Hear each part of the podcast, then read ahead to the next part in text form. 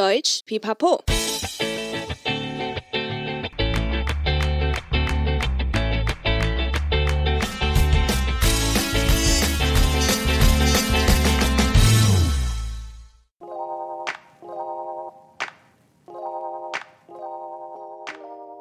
Hallöchen, willkommen zurück bei Deutsch Pipapo, deinem Podcast zum Deutschlernen. 欢迎再回到德语琵琶聊，最生活化的德语学习频道。我是 Bianca， 又来到我们的专访单元 Coffee Clutch with Bianca， 喝咖啡聊是非喽。刚刚大家有先听到一段很棒的曲子吧？不知道大家喜不喜欢？我第一次听到她唱歌就被吸引住，觉得太厉害、太好听了。而且她为了学习各式各样的歌曲，也接触了很多语言，开头大家听到的就是德语歌曲，让我们来欢迎这集的来宾郑谦。 Hello， 大家好，我是来自台北艺术大学音乐系的尤郑谦，很开心今天可以来到 Deutsch Pipapo 的节目。很开心郑谦答应我们的访谈，还献身一段那么棒的歌曲，完整版也会再跟听友们分享。那郑谦先来聊一下我们怎么认识的吧。好的，我跟 Bianca 是在一场圣诞晚会上认识的，我们一起为晚会担任主持人的工作。那个时候准备的时间不长，我们要在很短的时间里写出八组表演串场的讲稿。那个时候我一直很紧张，还好 Bianca 做事明确又利落，所有的讲稿还有准备工作才能在演出前顺利的完成。对，我跟郑谦就是在中德文化经济协会举办的圣诞晚会上认识的。那那时候我很荣幸受邀担任主持人，然后只是非常紧张，还好也是顺利的度过。呃，我们那时候担任的呃角色是一个德文主持，一个中文主持嘛，所以对郑谦必须中文主持，因为我的中文没那么好。然后那场晚会上啊，也听到郑谦的歌声，我真的是被圈粉了，就想说好，一定要邀请他来我们的节目上一起聊聊，然后顺便也唱一下，分享给大家。然后说到中德文化经济协会啊，郑谦跟这个协会有非常特别的缘分。是啊，我的德文就是在这个协会跟、呃、韩老师学的。嗯，韩老师的全名叫做韩怡静，他是辅大德文系的退休教授。嗯，那学习德语的部分我们后面也可以再好好聊一下。那郑谦，你是因为学习声乐才会接触到那么多的语言，可以跟我们分享一下你学习过哪些语言的歌曲吗？嗯哼，目前我接触过意大利文、德文、法文、英文，还有中文的声乐作品。嗯，主要上大学以前主要是唱意大利文的作品为主，嗯，上大学之后才开始慢慢接触不同的语言。对，我们学校有语韵课，是大一大二的必修，就是每一个学期老师有准备一个主题，就是这个学期就是英文语韵，这个学期就是德文语韵。Oh, uh. 那这堂课上我们就是处理跟语韵相关的问题，发音、咬字，然后练习，实际的练习这些曲子，然后老师会给我们建议。哦，我们这个之后还要再好好的聊一下，因为德文是我们比较有兴趣的地方。那你可以先跟我们再分享一下，就是你觉得学习声乐需要掌握什么的重点吗？我自己也很好奇。嗯嗯嗯，学习声乐除了要有一口动人的嗓音之外，其实语言也是在声乐学习里面很重要的一部分。最重要的其实是咬字，嗯，不同的美学的价值观会引，就是会产生不同的审美的标准。以声乐来说，就是我们常常会要要求歌词要念得清楚达意，然后演唱外文的歌曲的时候更是不能有太多的口音。嗯，这些都是我一直以来都在练习的部分。嗯，真的说得很好，因为口音其实也是大家在呃学习语言当中一直要努力的一个重点嘛。那我们、嗯、呃也有很多听友现在也是在学习音乐，不管是声乐或是其他种类的，那你可以再跟我们多分享一下你是如何学习或如何练习的吗？因为我觉得你的德文发音真的是很棒。嗯，其实每一种语言都有各自有发音上的窍门，对于这些发音的问题，我们有很多方法可以帮助练习。嗯，那以德文为例子，最初接触到德文的时候，第一个问题其实是开口母音以及闭口母音。嗯，然后老师第一堂课就教我们怎么发出德文的闭口的 e。嗯，对，这个是以前练习意大利文歌曲的时候没有遇到过的问题。哦，意大利文虽然也有闭口跟开口的分别，可是不影响意思，只会影响那个韵味跟风格。没错，没错。但是德文如果搞错了开口跟闭口，那意思常常就是不一样的两个字。对，就像我们常常说 die Stadt 跟 der Staat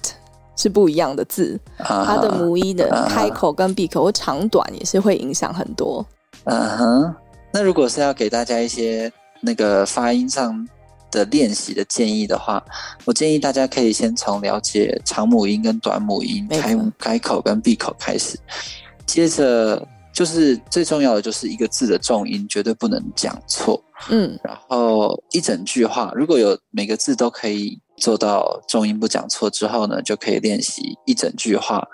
可以把重点放在某几个字上面，嗯，通常是动词或者是形容词上，嗯，这样就会更达意。嗯，因为正谦就是毕竟是声乐的，所以对声乐或声音本身的细节非常非常讲究，所以你一定会更有意志的去想说我现在口腔里面是用哪一个肌肉，或者我的舌头的部位是哪里去把这个音发出来。所以我真的第一次听到正谦讲德文的时候，我有一点惊艳到，因为真的非常非常的标准，可能就音乐、啊、音乐人的特征，因为毕竟耳朵也很敏锐嘛，对不对？你也会， uh-huh. 你必须要先反复的去听这个音，然后再去模仿，然后你又有很好的呃技术可以去控制怎么样去发这个音。Uh-huh. 嗯，是。那我这边给大家一个比较明确的练习方法好了，嗯、就是如果你要练习咬字的话，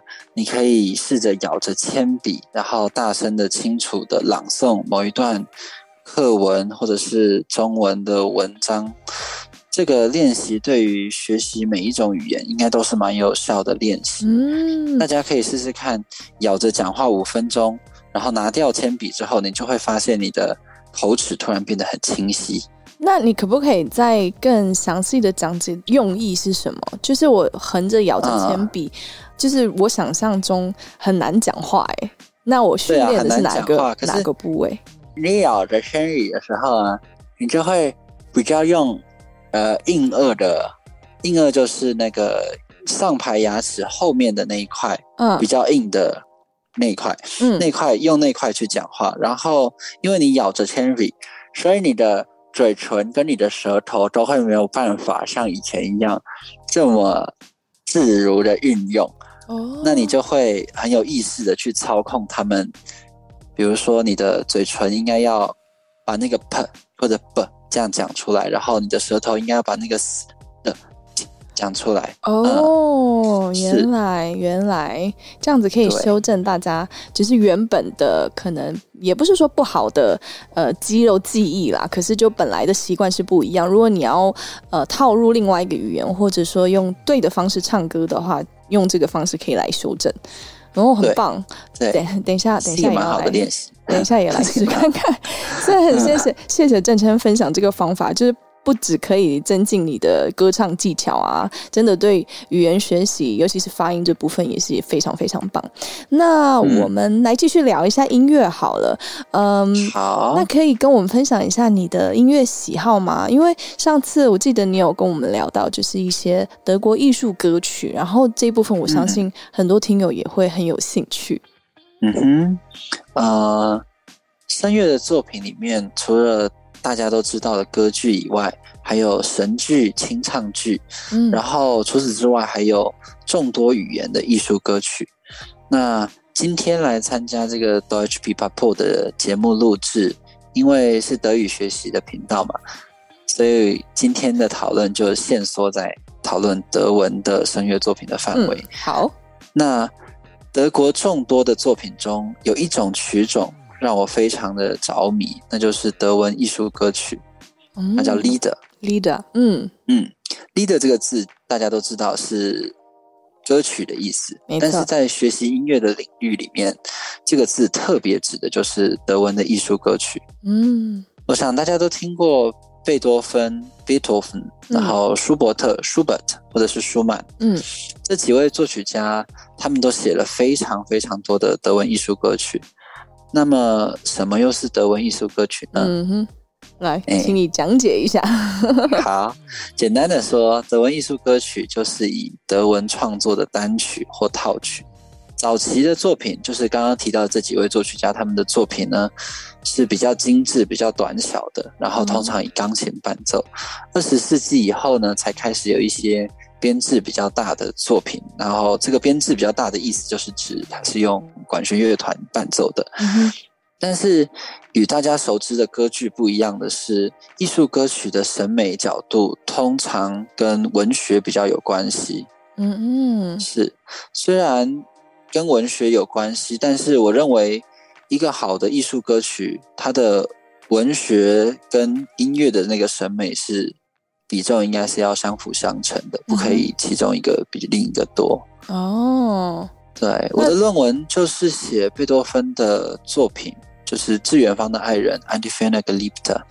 然后毕业音乐会也是一整场的德文艺术歌曲，开头是舒曼的《诗人之恋》Dichterliebe， 然后下半场是布拉姆斯、沃尔夫以及施特劳斯的选曲。哇，全德耶，对，厉害！我好像有听过，就是其他人也有学过，就是学音乐的或声乐的，全德好像是真的蛮挑战的， 是, 是不是？好像很多还 是, 是蛮挑战的。嗯哇，嗯，而且我设计的曲子，因为这些作曲家他们就是以舒曼的音乐听起来跟风格是比较，我们会说比较轻的，然后后面的曲目是越来越重的，嗯，所以其实蛮考验耐力跟体力的。嗯嗯哼，我在唱到下半场的时候，其实下半场的第一套就是布拉姆斯的四首选曲，我是选了四首歌，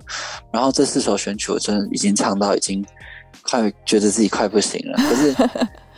下去喝一口水就告诉自己，嗯，自己选的，自己撑住这样。对，Du bist selber dafür verantwortlich， 你自己自己要把它走完这样子，要撑住。Uh-huh, uh-huh. 哦，原来是哦，嗯，想要推荐一下我们，就是毕竟可能我们刚刚聊到一些歌曲， uh. 就听友们如果没有听过，可能呃还不太能想象说到底是多困难。那你可以推荐几首，嗯，比如说呃德文刚刚说的 Lieder 嘛， uh-huh. 就德文艺术歌曲。给听友们听看看嘛，嗯，或者说怎么去寻找这 些, 刚刚这些嗯，诶，贝多芬、舒伯特跟舒曼这几个作曲家以外，大家也可以听听看布拉姆斯、沃尔夫、理查斯特劳斯、嗯，马勒。嗯，贝多芬有几首很可爱的歌，有一首叫《Adelaïda》，然后它就是在就是一个情诗这样。然后另一首歌叫 Ich liebe dich， 其实这几首歌都是唱德文曲目蛮入门的几首曲子。Ich liebe dich 很直接啊，就是我爱你的意思。对，所以都很简单，很罗曼蒂克嘛，只要 romantisch 嘛，欸，还是还好，很很清新，哦，是那种很清纯的爱，欸哦，不是那种很浪漫的那种，哦。对，然后舒伯特除了大家熟知的《魔王》以外，还有小夜曲 Ständchen，嗯，然后还有野玫瑰、鳟鱼，嗯，蛮多的。舒伯特的艺术歌曲很多，嗯，他在台湾的那个音乐学习上面，大家要称他叫做歌曲之王。哦，歌曲之王，但国外没有人这样叫，应该我猜国外应该没有人这样叫，但是台湾人为了方便，就是会给作曲家一点称号，这样。像如果你看到这些歌曲，然后歌词你会，因为你有德文基础嘛，所以你会去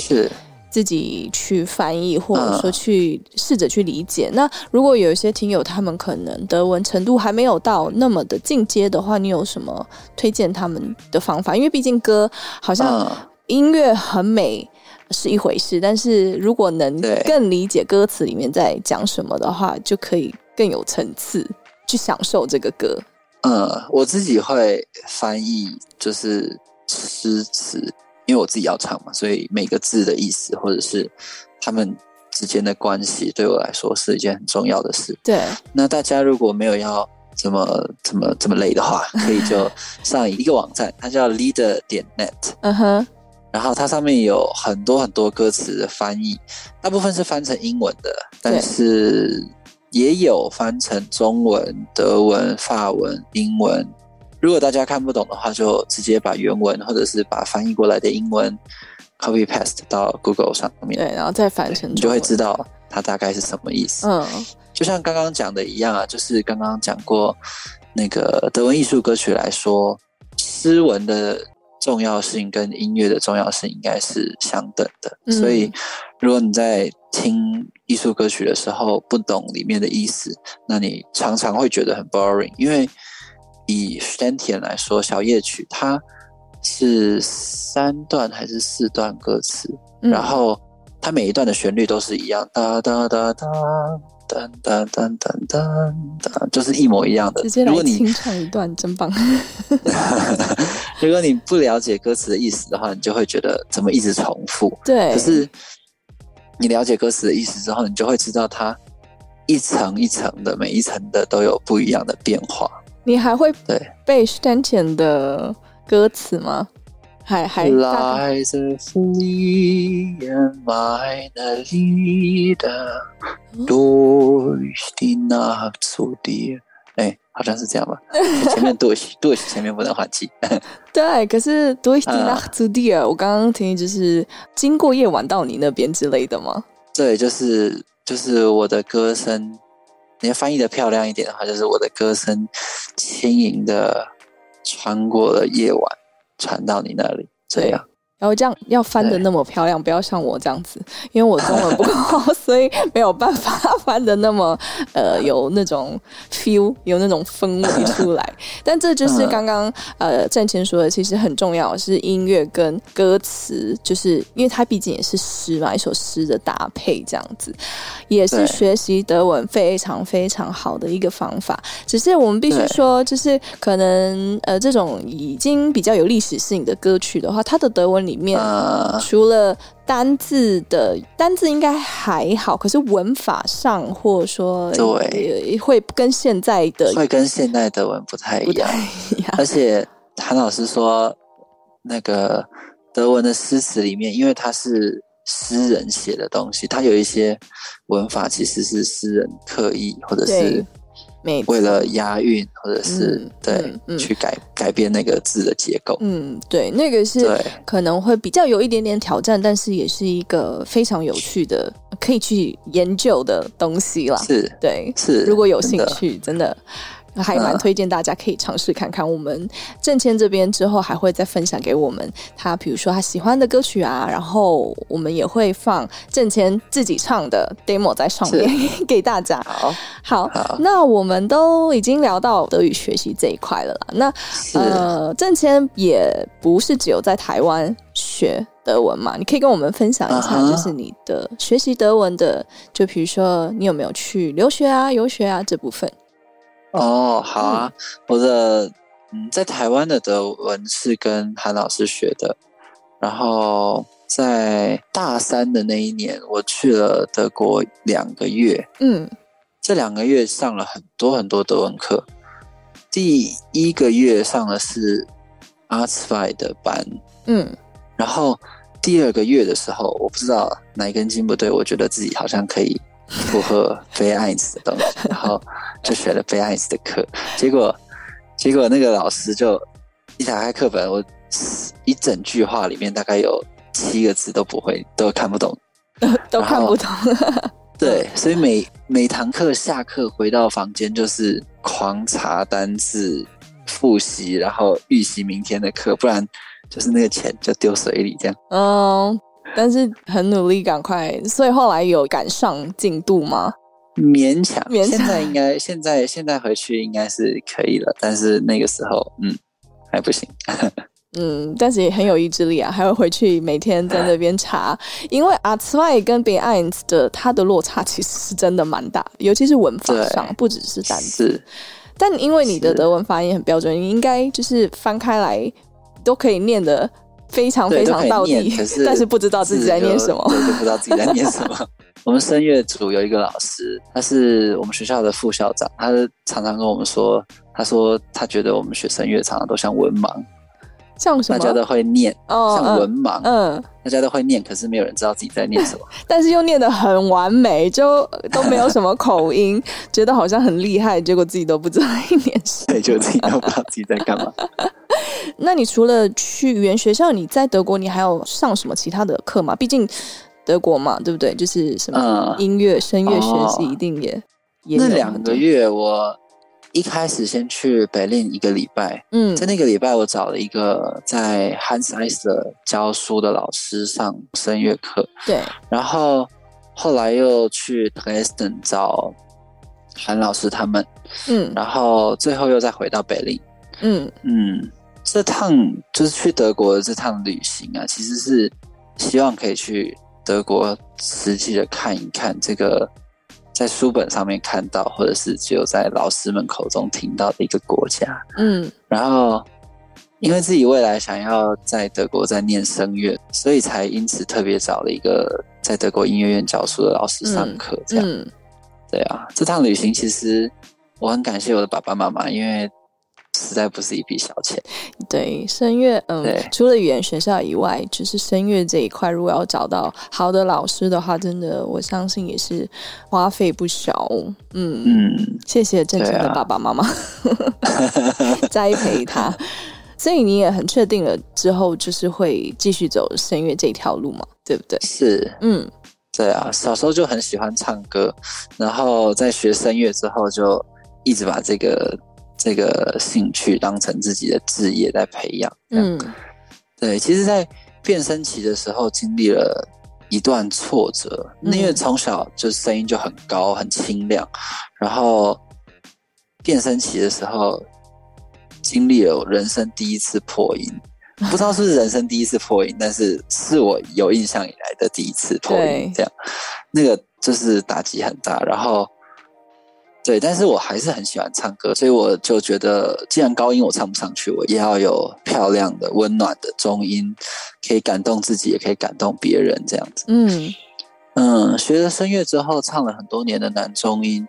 直到大二下的时候，老师突然跟我说他觉得我的音色其实比较适合唱男高音，不是男中音。嗯，然后我就再回来继续面对这个小时候面对的挫折，然后就花了很长的时间，就是在练习高音啊，然后就是一直唱，每天唱，每天破这样，然后都会被弟弟念，弟弟就会说不要再唱了，弟弟就会跟他的朋友说，我都每天都在听我哥破音这样。但是你还是成功了，你现在是成功了，变成男高音了。是、啊、因为我音乐会的整场都是男高音的曲目，嗯，对，其实挑战是蛮大的，因为有些技术还不是很成熟，所以如果没有弄好某一块的话，那到下一首歌或者是下一个环节的时候，你就会越来越跑不动，嗯嗯 嗯, 嗯，对，所以每一刻其实都很注意唱歌的技巧啊、技术啊什么的，嗯，嗯对啊。那如果以刚刚我们讲的像德国艺术，我觉得德国的 Lieder 来说、嗯呃嗯、男高音男中音的歌有不一样吗？或者说比例是哪个是比较高的吗？哦，以艺术歌曲来说，其实每一首歌基本上都是可以移调的，就是你可以唱男中音的调，你也可以唱男高音的调，对，只是看你自己适合或者是你自己比较想要唱什么调、嗯、因为不同的调性它一方面会有不同的色彩，对、啊、就是 C 大调跟降 A 大调就是很不一样，然后每一个人唱歌的声音也有某一些声区是声音是最漂亮的，嗯嗯嗯，对，像我之前唱男中音的时候就唱了很多艺术歌曲，其实在德国我最喜欢的一个声乐家叫做 Fischer-Dieskau， 嗯哼，不知道 Bianca 有没有听过、嗯、他唱很多德文艺术歌曲，但他他的声音不是真的很漂亮，可是他的对于歌词或者是诗的那个意境的那种诠释是真的很迷人，真的很厉害。我可以也分享给听友，之后我们再把它放在我们的贴文里面，或者说我们的详细介绍里面，大家可以听看看。嗯、那你是怎么去找到这些声乐课程的老师的啊？在德国的时候，嗯，我觉得这个也可能是大家会蛮好奇的地方，因为虽然是比较专业的一个部分啦。对，你有没有什么？我那时候是在德国的网站，就是那些音乐院的网站查教师的名录，嗯，我会看到某些教师的名字，然后我就把他们丢到 internet 上面，然后看有没有影片啊或者是什么的，哦，然后看他唱的怎么样，或者是他的他的风格，或者是他的流派，就是其实声乐其实应该有蛮多流派，嗯嗯嗯，就是适不适合我，有兴趣的我就寄一封短短的信，然后加上我的录音给他。哦，所以你自己也是有介绍你自己，类似面试就看看彼此的有没有这个缘分，因为毕竟老师也是你选老师，老师也是要选你。对，那时候我是寄了我大二比赛得奖的一个影片。哦，然后对啊，其实德国暑假的时候应该不太好找老师，因为大部分的老师在暑假他们都会去放假，嗯，好像很多歌剧院的歌手暑假也是他们的假期这样子。对，就是走马跑着，连政府都休息，嗯，大家都不想要上班，老师们也休息，太热了，太热了。对，嗯，那你可以分享或跟我们透露一下费用大概是多少吗？哦，因为这可能好像应该蛮高的，嗯，我上的那个老师他一堂课是八十欧，其实八十欧应该算是便宜的。八十欧，对，嗯嗯，大部分的声乐好像应该是一百二十欧，一百二十欧，因为通常课上会有伴奏，老师会聘一个伴奏，哦，然后剩多出来的这二十块或四十块就是给伴奏的钱，这样子，嗯嗯，了解。然后有一些可能名师啊，或者是那种有名的老师，我不知道，可能价格又会再更贵。对，以台湾的例子来说，台湾一堂音乐的主修课，嗯，应该差不多价钱都是落在两千块左右。嗯，然后有一些比较有名的老师，他可能行程很满啊，他就，但他也很专业啦，很厉害，是真的是很厉害的老师，嗯，他可能一堂课会收到四千五。嗯，四千，所以那就真的很贵，就一百多欧元了。对啊，可是德国当然又是你还要包括你去那边的整个对啊费用住啊，对对对，嗯。可是在那边毕竟就是不一样的环境嘛，尤其是你在德国的时候，你有碰到什么文化差异吗或冲击？呃，我最受不了的其实是德国的吃，因为德国人我我不觉得德国的东西不好吃。嗯嗯，好吃的餐厅呢都是意大利开上来的餐厅。对对，然后德国人就吃猪脚啊，吃 Kartoffeln。Kartoffeln 比较多啦，马铃薯是真的比较多。猪脚我在那边真的也，猪脚要到澳国比较多，是不是？其实我觉得猪脚是一个，嗯，应该是刻板印象吧。大家都觉得说猪脚就是德国食物，它是它是一个嗯、呃、比较有名的。呃，德国菜，可是其实德国人不太常吃猪脚，观光客比较常吃， uh-huh. 倒是真的。但 Kartoffeln 你刚刚说的马铃薯，就是他们的主食，它有很多很多不一样的呈现方式。对，啊，对，这就很不习惯，因为没有吃到酱油。我突然觉得在那边，我突然觉得酱油很重要。人在台湾，你每一餐都会吃到酱油，所以你就不觉得它有什么了不起。它的酱油可能也是不太一样的，在那边买的也不一样。嗯嗯，是。所以你会建议要去德国把酱油备好？我会建议要要把酱油备好，然后你要学会煮菜，不然每餐都吃餐厅其实很贵，一餐大概就要八欧以上。嗯，哦，对啦，对不对？对。至少，嗯，还要配个饮料啊，嗯，什么之类的。可是也是看你在哪里啦。啊，如果是说南部，可能又更贵一点。对，哦，嗯，所以其实如果是可以自己煮菜的话是，是当然会比较省钱，但是没有那么省事啊。对，我有学长是弄大同电锅。哦，对，弄了一个欧洲版的大同电锅。什么是欧洲版的大同电锅啊？好像它有那种符合欧洲的电压的哦的大同电锅，他就会去超市买一点东西，然后就把它蒸了，然后就就可以吃这样。就是电锅料理那样子，对，留学生必须知道的一些配包那样子。嗯，对。嗯，那所以就是文化冲击，就是吃的部分。对，主要是吃。嗯嗯嗯。那节目一开始啊，我们有聊到就是正茜跟中德文化经济协会有一个特别的缘分，可以再跟我们分享一下。因为你的德文是在那边学的，对，协会学的，嗯，对，老师就是韩怡静，韩老师是。那韩老师非常要求发音，这个也很帮助我在就是德文跟声乐的学习上面。在德国的这两个月，其实跟韩老师参访了很多地方，就是第一个月，第一个月跟韩老师一起去 Dresden 嘛，嗯，那老师有说他们现在正在筹划明年为期六个星期的行程，嗯哼，他们也是计划要去 Dresden， 然后在前往 Dresden 的路上还会去 Braunfels， 这六个礼拜的每个周末都还会去附近的城市参观。目前有计划去捷克的 Liberec 附近的 Meissen、嗯、然后 Moritzburg 还有附近的 Berlin， 对，东德北边，然后还有捷克嘛，就东欧这一块，嗯嗯，然后其中有一个礼拜还会去这个德勒斯登自然保育区攀爬暨体能训练中心体验，好好特别的 program 哦、嗯、我们那一年没有这个行程，可是听说在之前有一年也有这个行程，然后团里面有一些青少年就是很喜欢哦，对，就很喜欢，就是有点像那个新竹还是哪里会有这种，就是在树林里面，然后会有很高很高的架子，然后你就可以在上面爬，或者是什么有专业的人带着这样子。Oh, 对，就是有点像那种叫什么 Baum Baum Park 嘛，就是有点像玩泰山的意思嘛，嗯、就会像塔场那样子。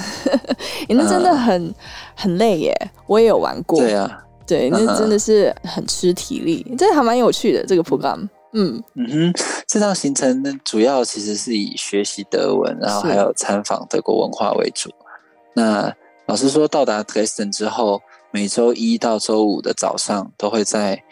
德勒斯登工业大学进修学院上密集的德文课程，这样子。嗯，除此之外，每天下午协会都有安排非常丰富精彩的参访行程，参观德勒斯登古城以及萨克森邦各个值得一看的景点、嗯、然后在参访的同时还会有德国在地的专业的老师为大家导览，